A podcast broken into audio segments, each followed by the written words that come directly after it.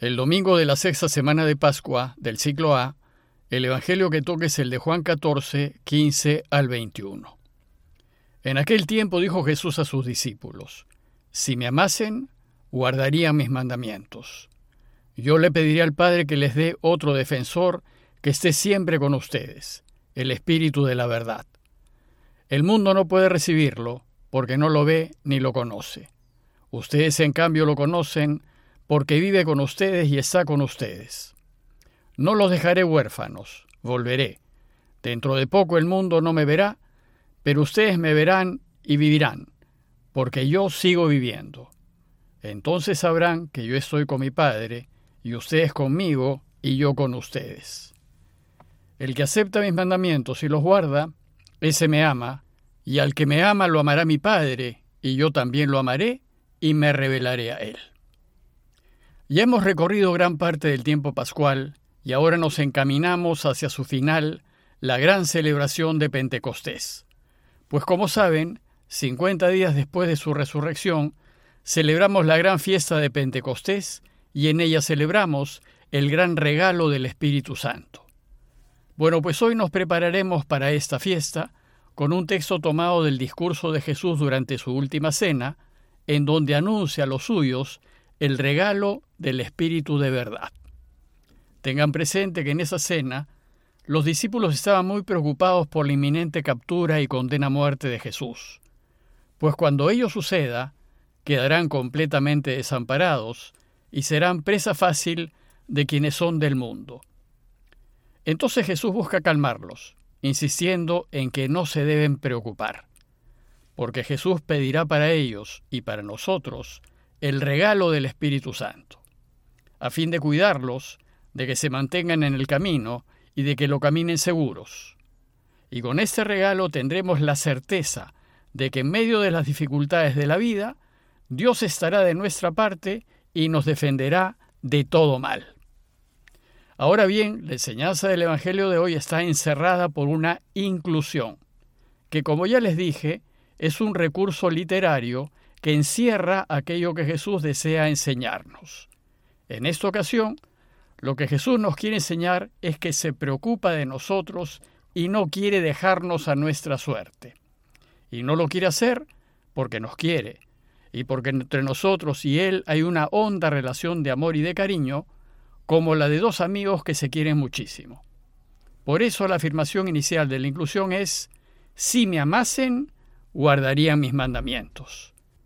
Y efectivamente, aquel que ama siempre hará aquello que complace y agrade a la persona amada. Y la afirmación conclusiva de esta inclusión es, el que acepta mis mandamientos y los guarda, ese me ama. Se trata pues de poner en práctica sus enseñanzas porque lo amamos. Y el resultado es que seremos amados por Él y por el Padre. Pues dice el texto, al que me ame, lo amará mi Padre y yo también lo amaré y me revelaré a él. Como ven, la enseñanza de hoy está incluida o encerrada en esa atmósfera de amor y de cariño que Jesús siente por los suyos. Y esta enseñanza tiene dos partes. En la primera, Jesús nos enseña que porque nos ama, nos enviará al Espíritu Santo. Y en la segunda nos enseña que porque nos ama, nunca nos dejará. Veamos la primera parte en donde Jesús anuncia que pedirá al Padre el envío del Espíritu Santo. Dice el texto, yo le pediré al Padre que les dé otro defensor que esté siempre con ustedes. El texto griego dice, yo le pediré al Padre que les dé otro paráclito. Y la palabra griega paráclito en castellano significa varias cosas. Defensor, abogado, consolador, acompañante, ayudante, aquel que camina con uno para auxiliarlo, el que habla la verdad para defenderlo.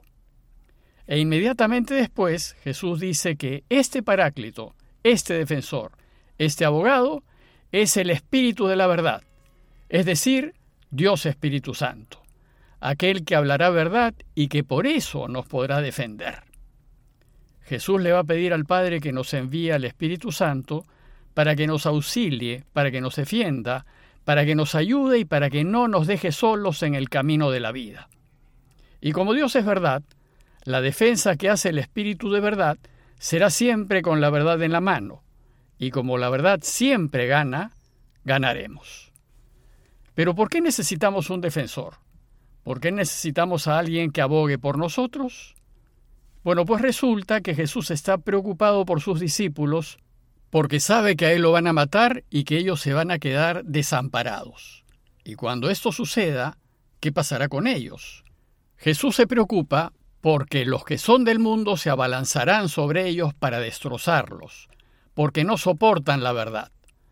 Ya nos ha dicho Jesús que si nos decidimos a vivir como Dios quiere que vivamos, tomando siempre partido por lo que es verdadero y justo, lo más probable es que no solo no tendremos lo que el mundo desea y valora, sino además seremos maltratados por el mundo, porque al mundo no le gusta la luz de quienes viven la buena noticia, porque delata sus miserias. Entonces, como Jesús ya no estará con ellos, pues Él estará con el Padre, necesitamos que Dios nos defienda de otra manera. Y entonces, quien en adelante nos defenderá, será Dios Espíritu Santo. Él estará con nosotros y nos acompañará aquí y ahora, a lo largo de nuestra vida, y abogará por nosotros. Estará para defendernos, porque Jesús lo pide para nosotros precisamente para eso. Bueno, pues la iglesia celebrará la concreción de este regalo de Dios el día de Pentecostés. Ese día la iglesia celebra que el Padre ha cumplido con lo que le está pidiendo su Hijo. Ahora bien, este regalo del Espíritu Santo solo está reservado para los que deciden vivir sus vidas a la luz de Dios, es decir, a la luz de esa honestidad y esa rectitud que Dios desea.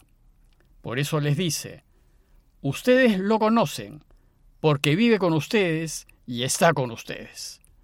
El Espíritu Santo ya está con ellos, siempre ha estado.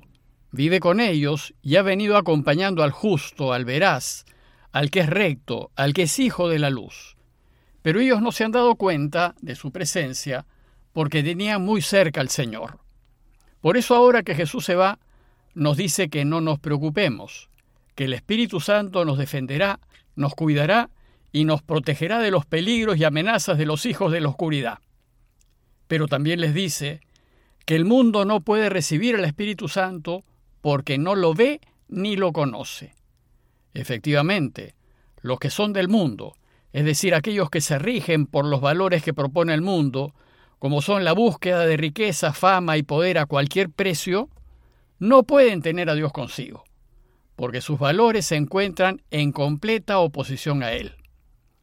Además, cuando uno vive sumergido en los valores del mundo, va a llenarse de otros espíritus, malos espíritus, que lo distraen de la vida verdadera y le impiden ser feliz. Lo distraen con atracciones y placeres que parece que dan felicidad, pero que en realidad solo causan soledad y desgracias. Recién cuando nos deshacemos de esos otros espíritus distractivos y nos ponemos a caminar por el camino de Jesús, entonces podremos recibir y sentir al Espíritu Santo. Él entonces nos acompañará y nos defenderá. En la segunda parte del texto de hoy, Jesús nos enseña que no tenemos que preocuparnos, porque además del Espíritu de la verdad que nos estará acompañando, Él volverá. Y así, en medio de la tristeza en la que se encontraban, les vuelve a anunciar, no los dejaré huérfanos, volveré. Este anuncio de su vuelta tiene dos sentidos. El primero es que resucitará y que lo volverán a ver pronto. Pero el segundo sentido es que volverá al final de los tiempos a clausurar la historia y entonces convertirá a este mundo en un verdadero paraíso. La Iglesia sigue esperando que Jesús vuelva por segunda vez, como lo ha prometido, al final de la historia. Y entonces pasa a anunciarles claramente su muerte. Dentro de poco el mundo no me verá, pues dentro de poco lo matarán y ya no estará para el mundo.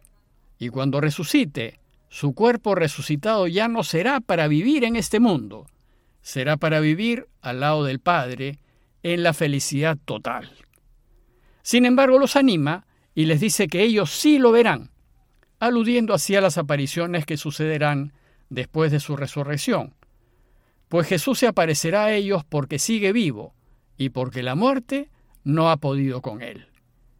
Y como su resurrección fue un acontecimiento absolutamente extraordinario, gracias a la ayuda del Espíritu Santo será posible que ellos entiendan y se den cuenta de todo lo que Jesús les ha venido enseñando. Y entonces ya no tendrán miedo ni preocupaciones, porque sabrán que Jesús ha ganado y que lo que nos está enseñando es el camino para que nosotros también ganemos. Por eso dice el texto, que cuando lo vean vivo, ellos se darán cuenta y sabrán que yo estoy con mi Padre, y ustedes conmigo, y yo con ustedes. Y todo quedará claro, y el camino hacia Dios quedará iluminado.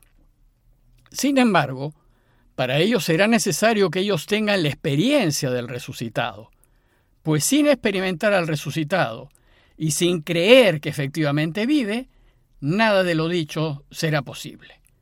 Por eso les dice, ustedes me verán y vivirán, porque yo sigo viviendo. Aquí Jesús prepara a los suyos a la experiencia de su resurrección, pues cuando la experimentemos, lo veremos y viviremos, porque Él vive. En conclusión, los invito a considerar que si bien el camino de Jesús parece difícil y lleno de peligros, es un camino razonable y sensato que lleva la vida y que vale la pena caminarlo. Y considerar que no debemos tener miedo ni preocuparnos, pues si nos ponemos a caminarlo, el Espíritu de la verdad nos acompañará, iluminará nuestro camino y nos orientará a Dios.